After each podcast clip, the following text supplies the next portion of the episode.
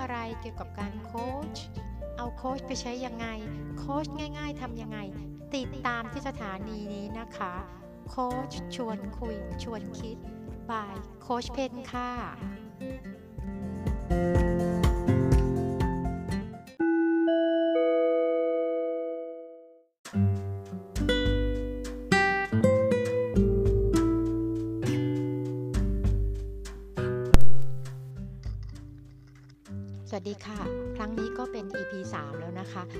ที่ 2 ครั้งแรกก็ได้พูดถึงเกี่ยวกับว่า การเป็นโค้ชเป็นยังไง แล้วก็ทำความเข้าใจเกี่ยวกับคำว่าโค้ชง่าย ๆ กันนะคะ ก็ถ้าเวลาเราไปเรียนที่ไหนก็ตามเนี่ยคำว่าโค้ชก็จะมักจะอ้างอิงจากมาตรฐานของ ICF หรือ International Coach Federation ซึ่งเป็นองค์กรที่ทำหน้าที่ดูแลมาตรฐานของการโค้ชหรือเรื่องของจริยธรรมต่างๆ นะคะ แต่พอมาเป็นเรื่องของการพูดถึงเรื่องการโค้ชในสถานีหรือช่องที่กำลังชวนคุยชวนคิดอยู่เนี่ยก็เดนก็จะเปลี่ยนให้มันเป็นความเข้าใจง่าย ๆ โดยที่เอา competency ต่างๆ หรือสมรรถนะต่างๆเนี่ยมาแปลงให้เป็นความเข้าใจง่าย ๆ จากประสบการณ์ที่ตัวเองได้นำมาใช้ ซึ่งถ้าหลายท่านที่ฟังอยู่เป็นโค้ชอะไรเนี่ยก็ยินดีนะคะ ถ้าจะมีคอมเมนต์หรือว่ามีแชร์ไอเดียซึ่งกันและกันก็ส่งไปที่ไลน์ที่บอกได้เลยค่ะ P E N จุด NA จุด KA นะคะ เราก็มาแชร์ไอเดียกันนะคะ วันนี้ก็จะมาคุยต่อเรื่องว่าเมื่อถ้ามีใครสักคนหนึ่งตั้งใจอยากจะเป็นโค้ชเนี่ยเริ่มต้นยังไงดีนะคะ คุณสมบัติของคนที่จะเป็นโค้ชต้องมีการปรับเปลี่ยนมุมมองอะไรต่างๆยังไงบ้าง จากที่ตัวเองเจอด้วยตัวเองเนี่ยนะคะ ก็คือตอนแรกที่อยากเป็นโค้ชเราก็จะเลือกเรียนตามสถาบันต่างๆ ทุกแห่งที่มีแนวการสอนต่างๆ กัน แล้วก็ส่วนใหญ่เนี่ยก็จะสอนสมรรถนะสำคัญสำคัญคล้ายๆกัน ก็อ้างอิงตามหลัก ICF นะคะ แต่สุดท้ายแล้วสิ่งที่ค้นพบก็คือการเรียนโค้ชเนี่ยมันไม่เหมือนวิชาอื่นๆที่เรียนมา มันแตกต่าง ตรงที่ว่าวิชาโค้ชเนี่ยสำหรับตัวเองที่เจอก็คือว่ามันแตกต่างจากทุกวิชาที่เรียน เพราะส่วนใหญ่ที่เราเรียนมาเนี่ยค่ะ เราเรียนรู้เพื่อเอาไปบริหารจัดการงานหรือผู้อื่น นะคะไม่ว่าจะเอาไปสอนอะไรก็ตาม แต่วิชาโค้ชเนี่ยค่ะความยากมันอยู่ที่การเริ่มที่ตัวเราเองเลยแหละ จากประสบการณ์ที่เรียนโค้ชมาช่วงแรก ๆ ที่เรียนเนี่ยรู้สึกเลยว่ามันเป็นความรู้เหมือนวิชาอื่นนะช่วงแรก ๆ แต่กว่าจะเข้าใจความยากของมันก็คือการนำเอาไปใช้แล้วก็ไปเริ่มปฏิบัติที่เราต้องเปลี่ยนความคิดมุมมองละวางความเป็นตัวตนลงทั้งหมด เมื่อตอนที่สวมหมวกโค้ชนั่นเอง ซึ่งสิ่งที่ ค้นพบแล้วคิดว่าตัวเองจะต้องเปลี่ยนเนี่ยก็มีมากมายมากนะคะ ข้อแรกก็คือต้องทำใจเชื่ออย่างจริงใจเลยอะว่าทุกคนเนี่ยอยากทำดีที่สุด ในสภาวะและความสามารถที่เขามีอยู่ ไม่มีใครอยากล้มเหลว แล้วทุกคนก็อยากจะเก่งด้วยกันทั้งนั้นแหละ ไม่ว่าจะเป็นลูกน้องเรา คนข้างตัวเรา คนที่เราพูดคุยด้วย ทุกคนอยากเก่ง ไม่มีใครอยากล้มเหลว เราต้องเชื่อตรงนี้ให้ได้ก่อนนะคะ แล้วเขาก็มีความตั้งใจที่จะทำในสิ่งที่ดี ๆ แหละ นะคะ แต่ไม่ว่าจะเป็นด้วยอะไรก็ตามบางสิ่งบางอย่าง อาจจะยังไม่ถึงเวลาหรือจังหวะหรืออะไรก็ตามทำให้เขายังไม่แสดงออกตรงนั้นเราต้องเชื่อให้ได้ก่อน ความเชื่อที่สองคนเป็นโค้ชต้องเชื่อได้ว่าทุกคนมีความสามารถ มีความเชื่อความคิดความเก่งเป็นของตัวเองซึ่งในภาษาโค้ชเขาจะเรียกกันว่า the world is not territory ก็คืออ จะเทียบยังไงดี ถ้าจะเห็นภาพง่าย ๆ เวลาเรามีเลข 9 กับเลข6เนี่ยค่ะ ถ้าเรายืนกับคนละมุมเห็นไหมคะ เราก็จะมองไม่เหมือนกัน เพราะฉะนั้นการตีความหมายของคนแต่ละคนในสิ่งต่างๆ ที่เห็นที่เรียนรู้มา ก็จะมีประสบการณ์ ความเชื่อความคิดเป็นของตัวเองในการที่จะตีความในการที่จะให้ความหมายให้คุณค่าของมัน นะคะ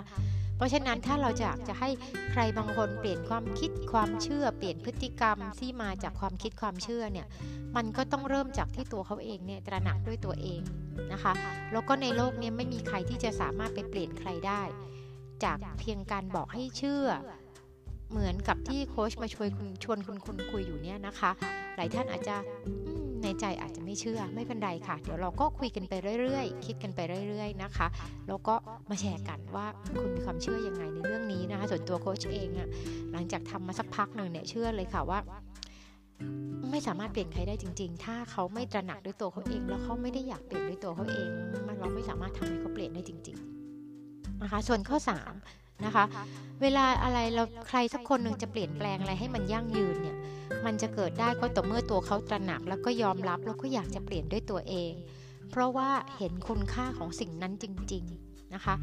เรื่องนี้จะเห็นชัดๆเลยเวลาคนลดน้ำหนักนะคะถ้ามีเป้าหมายด้านสุขภาพเนี่ยก็จะยั่งยืนกว่าการเร่งลดน้ำหนักด่วนๆเพื่ออะไรบางอย่าง นะคะ ถ้าเขาลดเพื่อสุขภาพระยะยาว หรือมีเป้าหมายอะไรดี ๆ ระยะยาวเนี่ยจะเห็นว่าการลดน่าจะยั่งยืนกว่านะคะ มาสักอย่างลดเพื่ออะไรด่วนสักเพื่องานอะไรสักงานหนึ่งหรืออะไรเนี่ยตรงนั้นมักจะไม่ค่อยยั่งยืนเพราะหลังจากนั้นก็จะจะมีภาวะที่ว่าน้ำหนักกลับมาเพิ่มขึ้นได้ง่ายนะคะ เพราะว่าเขาไม่ได้ตระหนักถึงคุณค่าตรงนั้นอย่างจริงจังนะคะ มันวินัยที่มันเกิดขึ้นมันก็จะน้อยลงนะคะเป้าหมายที่วางอยู่ ก็จะได้ในระยะสั้นๆนะคะ ข้อ 4 ก็คือ คนเป็นโค้ชเนี่ยค่ะไม่จำเป็นต้องเชี่ยวชาญในเรื่องราวที่เราจะโค้ชเขา หรือเรื่องเป้าหมายที่เรากำลังจะโค้ชกับโคชชี่หรือคนที่อยู่ข้างหน้าเราเนี่ยแหละค่ะ แต่เราใช้กระบวนการต่างๆ เพื่อให้โคชชี่แสดงความสามารถความคิดวางแผนด้วยตัวเขาเอง ลงมือด้วยตัวเขาเองให้ได้ผลอย่างที่เขาอยากได้นะคะ เชื่อไหมคะ ยิ่งโค้ชไม่รู้เท่าไหร่ จะยิ่งทำหน้าที่เป็นคนสนับสนุน เป็นคนโค้ชได้ดีมากขึ้นเท่านั้น เพราะว่าตลอดระยะเวลาของการโค้ชเนี่ยโค้ชจะได้ค่อย ๆ เรียนรู้ไปกับโค้ชด้วยในเรื่องของที่เขาคิดเรื่องของสิ่งที่เขาจะทำความวางแผน เป้าหมายต่างๆ ที่เขาวางแผนเนี่ยค่ะ เราจะทำหน้าที่สนับสนุนเขาได้ดีกว่าเมื่อเรารู้ แล้วก็ง่ายกว่าด้วย บางครั้งเวลาเรารู้เนี่ยค่ะเรามักจะอดไม่ได้ที่จะตัดสินชี้นำหรือพยายามเอามาเปรียบเทียบกับเรื่องราวของเรา เพราะฉะนั้นการไม่รู้เนี่ยเราทำหน้าที่เป็นคนสนับสนุนได้ดีกว่านะคะ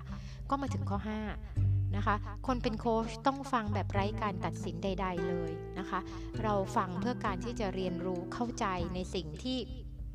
เขากำลังบอกเรามา คนที่อยู่ข้างหน้าเราเขาบอกมา และที่สำคัญแน่ ๆ ก็คือต้องพยายามฟังให้ได้ยินสิ่งที่เขาไม่ได้พูดออกมานะคะ แล้วก็จากเดิมเคยเป็นคนที่ชอบพูดชอบบอกต้องเปลี่ยนนะคะ เปลี่ยนจากพูดเป็นถาม แล้วก็ใช้การฟังให้มากกว่าการพูดหรือการถามการพูดนะคะ ให้ให้มากๆขึ้นนะคะแล้วก็ที่สำคัญมากๆอีกเรื่องหนึ่ง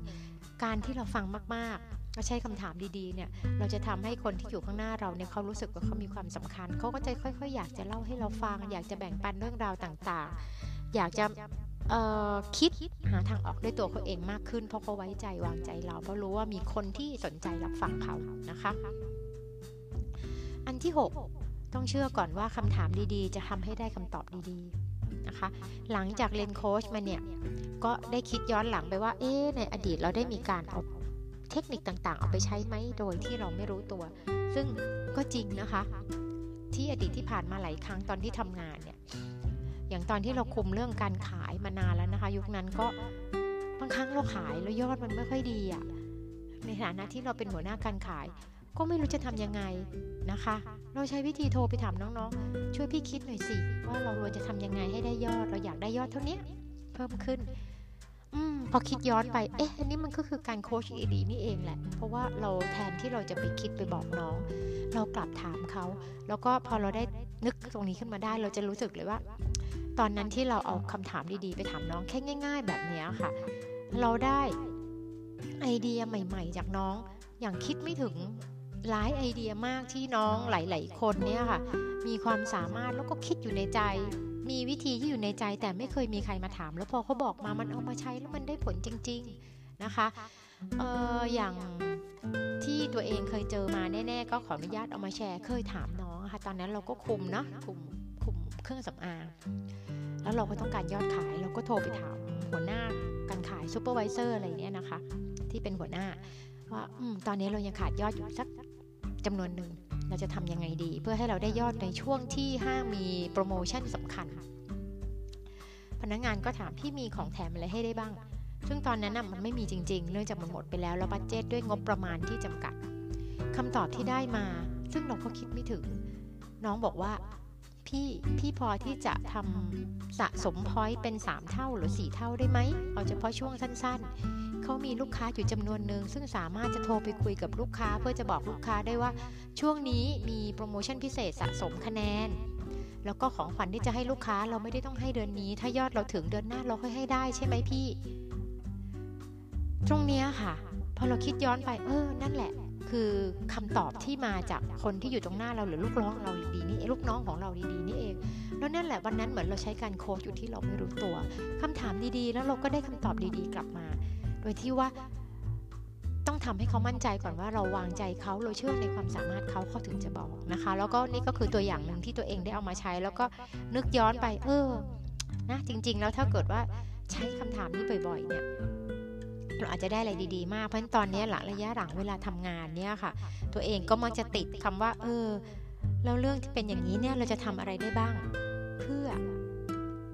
ให้ได้อะไรมานะคะ ก็จะเป็นคำที่ใช้ติดปากได้ตลอดเวลาไม่ว่าจะคุยกับตัวเอง ทีมงาน หรือกับลูกค้าเวลาเรามีปัญหาอะไรก็ตามที่เกิดขึ้นว่าเราจะทำยังไงกันดีนะคะก็มาถึงข้อ7นะคะข้อ7เนี่ยคนเป็นโค้ชจะต้องเข้าใจก่อนว่าคนเราเนี่ยเวลาคิดอะไรก็ตามมันจะคิดเป็นภาพนะคะแล้วก็ภาพที่เห็นเนี่ยมันชัดมากน้อยต่างกัน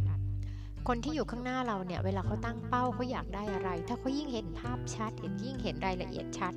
โอกาสที่จะทำสำเร็จมันก็ยิ่งสูง เพราะฉะนั้นหน้าที่ของคนเป็นโค้ชก็มีหน้าที่ในการที่ชวนให้กับคนที่อยู่ข้างหน้าเรา หรือคนเป็นโค้ชี่ได้เขาคิดเห็นรายละเอียดให้มากที่สุด เพราะว่าอะไรรู้ไหมคะ คนเราเวลากล้าจะทำอะไรสักอย่างเนี่ยมัน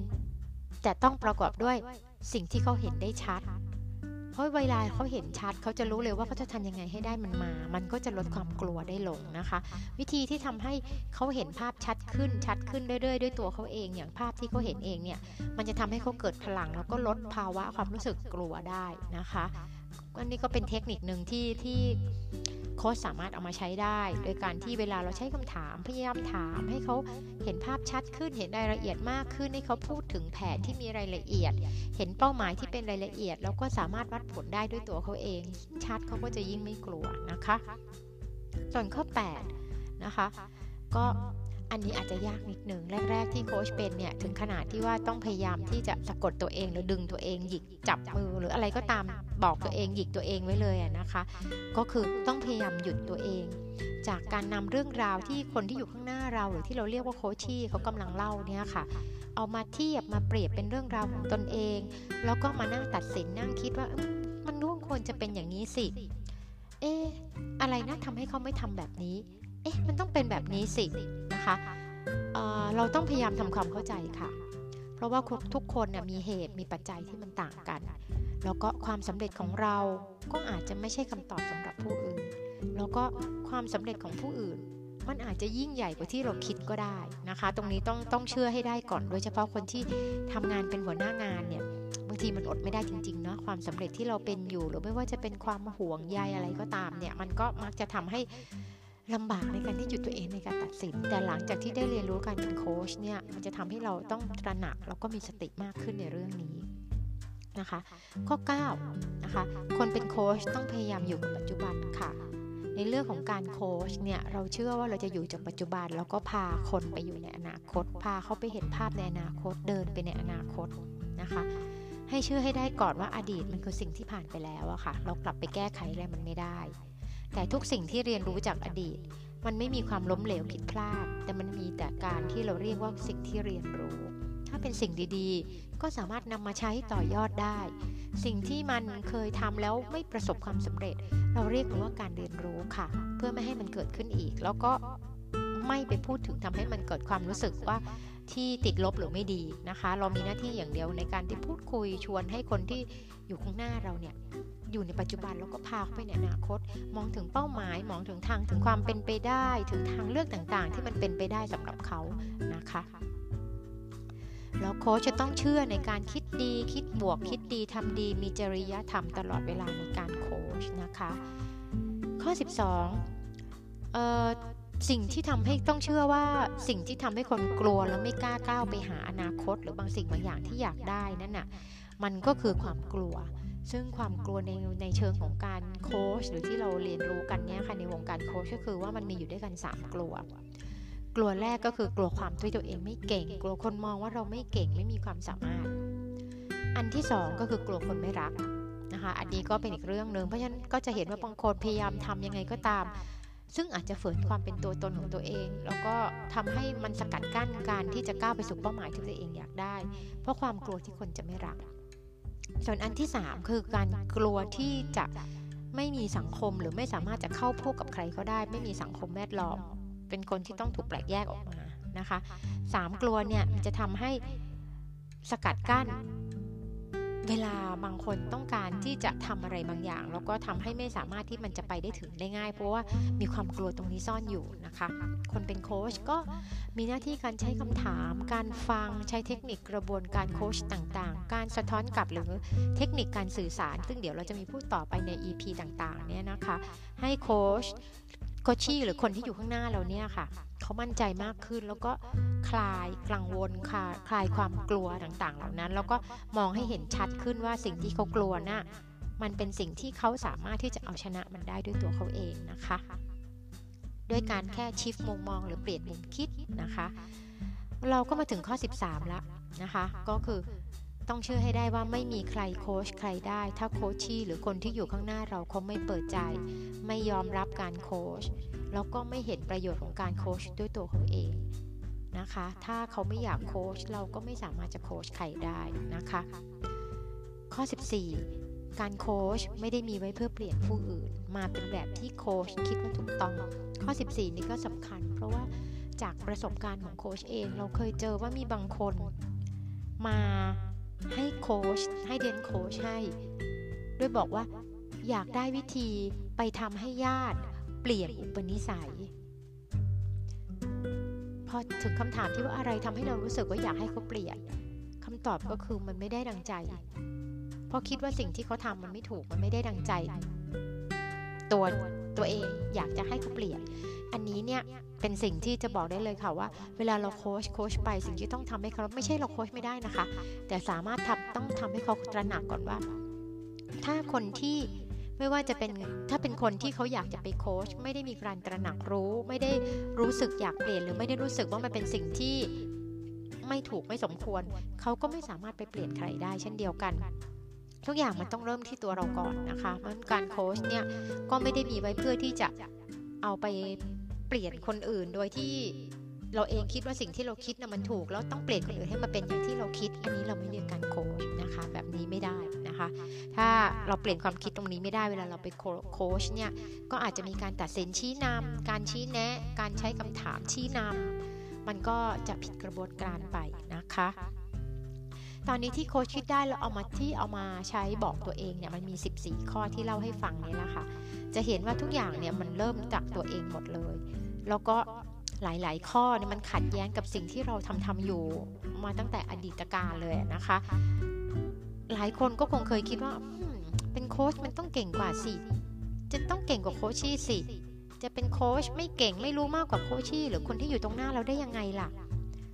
จันแต่ทีนี้ก็เลยอยากจะมาลองชวนให้พวกเราช่วยกันคิดดูนะคะ ว่าสมมุติว่าถ้าเราเป็นโคชชี่หรือเป็นคนที่ไปรับการโค้ชเนี่ยค่ะ เราอยากถ้าเรามีบางอย่างที่เราอยากได้อยากจะทำ เวลาเราไปเจอโค้ชเนี่ยระหว่างสิ่งที่โค้ชบอกให้เราทำเพราะเราคิดว่าโค้ชเก่ง กับสิ่งที่เราคิดได้จากการที่โค้ชคอยสนับสนุนให้กำลังใจเราไปเรื่อยๆเรื่อยๆแล้วเราค่อยๆคคิด ค่อยๆ วางแผนด้วยตัวเราเอง เรื่องไหนเรามั่นใจมากกว่ากัน แล้วเรื่องไหนที่เราคิดว่าเราน่าจะทำได้ประสบความสำเร็จได้มากกว่ากัน อันนี้ก็ก็อยากเดนเองก็อยากจะชวนทุกท่านมาลองคิดอยู่ในมุมนี้ดูนะคะ ทีนี้มันก็มีเรื่องเล่ามาจากดีหนังสือดีดีเนื้อเกมนะคะในเรื่องของเกี่ยวกับการโค้ดแบบนักกีฬาอะไรเนี่ยค่ะนะคะ คนที่เขียนหนังสือเล่มนี้เขาค้นพบเขาเจอมาว่า จริง ๆ แล้วเวลานักกีฬาเนี่ยค่ะจะชนะคู่ต่อสู้ที่อยู่ข้างหน้าเขาเนี่ยจริง ๆ แล้วมันไม่ได้เป็นเรื่องของฝีมืออย่างเดียว มันเป็นเรื่องของความรู้สึกจากข้างในจากภายในเขานะคะ เพราะว่าคนที่ลงไปเผชิญหน้ากับคู่ต่อสู้ฝ่ายตรงข้ามเนี่ย คือตัวนักกีฬาเอง ถ้าเขาเริ่มต้นจากคำว่ากลัว ทุกอย่างคือก็ไม่สามารถจะเอาชนะได้ตั้งแต่ต้นทางแล้วแหละนะคะ เพราะฉะนั้นตอนที่คนเขียนหนังสือเนี่ยเขาเล่าสู่กันฟังเน้นเอาสรุปคร่าวๆมาให้ฟังนะคะเขาบอกว่าเขาได้ทดลองเปลี่ยน จากการที่เมื่อนักกีฬา ซึ่งตอนนั้นรู้สึกจะเป็นนักเทนนิสนะคะ ถ้าถ้าฉันจำอะไรผิดพลาดแต่คิดว่าน่าจะประมาณนี้เรื่องราวนะคะ ก็คือเขา ตีเสร็จหนึ่งเซตแล้วกลับเข้ามา โค้ชกีฬาท่านนี้ใช้เปลี่ยนวิธีจากการบอกว่าเมื่อสักครู่ทำอะไรผิดพลาดไปบ้าง ต้องเปลี่ยนเป็นแบบไหนแบบไหน เปลี่ยนเป็นการถามค่ะ ถามนักกีฬาว่าเมื่อสักครู่ทำลูกไหนได้ดี ตีแบบไหนได้ถูก แบบไหนที่ทำให้เขาเอาชนะคู่ต่อสู้ได้ เห็นไหมคะ นี่คือสิ่งหนึ่งที่ต้องทำให้กับโค้ชให้ทำนักกีฬาเนี่ยเขาตระหนักรู้ด้วยตัวเขาเองว่าสิ่งที่เขาทาได้ดี และสามารถเอามาต่อยอดได้มันคืออะไร ส่วนอันที่สองแทนที่จะบอกว่าเมื่อลูกเมื่อสักครู่ที่ทำมีอะไรผิดพลาด เขาเปลี่ยนเป็นถามว่า แล้วถ้าถอยเวลากลับไปได้ล่ะ เมื่อสักครู่เนี้ยจะทำยังไงให้ลูกนั้นทำได้ดี มองเห็นเลยไหมคะ ความมั่นใจนะคะ นักกีฬาเกิดความมั่นใจมากขึ้น เกิดการเตรียมตัว เกิดการตระหนักรู้ แล้วก็สามารถดึงศักยภาพดึงความสามารถที่ตัวเอง ได้เรียนรู้จากการได้ลงสนามไปข้างหน้าแล้วเนี่ยมาบอกตัวเองแล้วก็พร้อมมากขึ้นในการที่จะลงสนามในเซตถัดไปนะคะคำถามดีๆ จากโค้ชนี่แหละค่ะเปลี่ยนจากการบอกเป็นการถาม ถามถึงความสามารถถึงศักยภาพถึงสิ่งที่เขาได้เรียนรู้จากการ ลงตีในเซตแรกนั่นนะคะแล้วให้เอาขึ้นมาใช้อีกครั้ง ตรงนี้เองที่ทำให้นักกีฬาลงไปในเซตที่ 2 แล้วมีความมั่นใจมากขึ้นมากขึ้นมากขึ้น สามารถทำลูกที่เมื่อสักครู่ทำได้ดีเนี่ยดียิ่งขึ้นซ้ำซ้ำซ้ำแล้วก็ต่อยอดให้ดีขึ้น เพราะได้เรียนรู้เรียนรู้เรียนรู้ ในขณะเดียวกัน ก็ไม่ได้มีความรู้สึกผิดถึงความล้มเหลวต่างๆ ที่มันทำพลาดไปเมื่อคราวที่แล้ว แต่กลายเป็นว่าเรียนรู้ว่าจะทำยังไงให้ เอาชนะถ้าเกิดกรณีเช่นเดียวนั้น มีการตีแบบนั้นกลับมาอีกครั้ง เขาจะทำยังไงเอาชนะได้นะคะ ก็วันนี้ก็เลยมาชวนคุยกัน หลังจากที่เล่าเรื่องนี้จบทั้งหมดนี้แล้วเนี่ยอยากชวนทุกท่านลองคิดดูนะคะ ลองมาช่วยลองคิดดูสักนิดนึงว่าทุกท่านรู้สึกยังไงกับสิ่งที่ทางทางเดียนได้ได้พูดคุยได้เล่าสู่กันฟังในวันนี้นะคะ ถ้ามีอะไรอยากจะแชร์กันยินดีนะคะ ไปที่ไลน์ได้เลยนะคะ ID pen จุด na จุด ka เรามาแชร์ไอเดียกันค่ะ สิ่งที่พูดคุยวันนี้อยากจะเอาสิ่งที่ตัวเองประสบแล้วมาเล่าสู่กันฟัง เดี๋ยวเราพบกันใหม่ใน EP หน้า ขอบคุณนะคะสำหรับเวลาที่ฟังวันนี้ สวัสดีค่ะ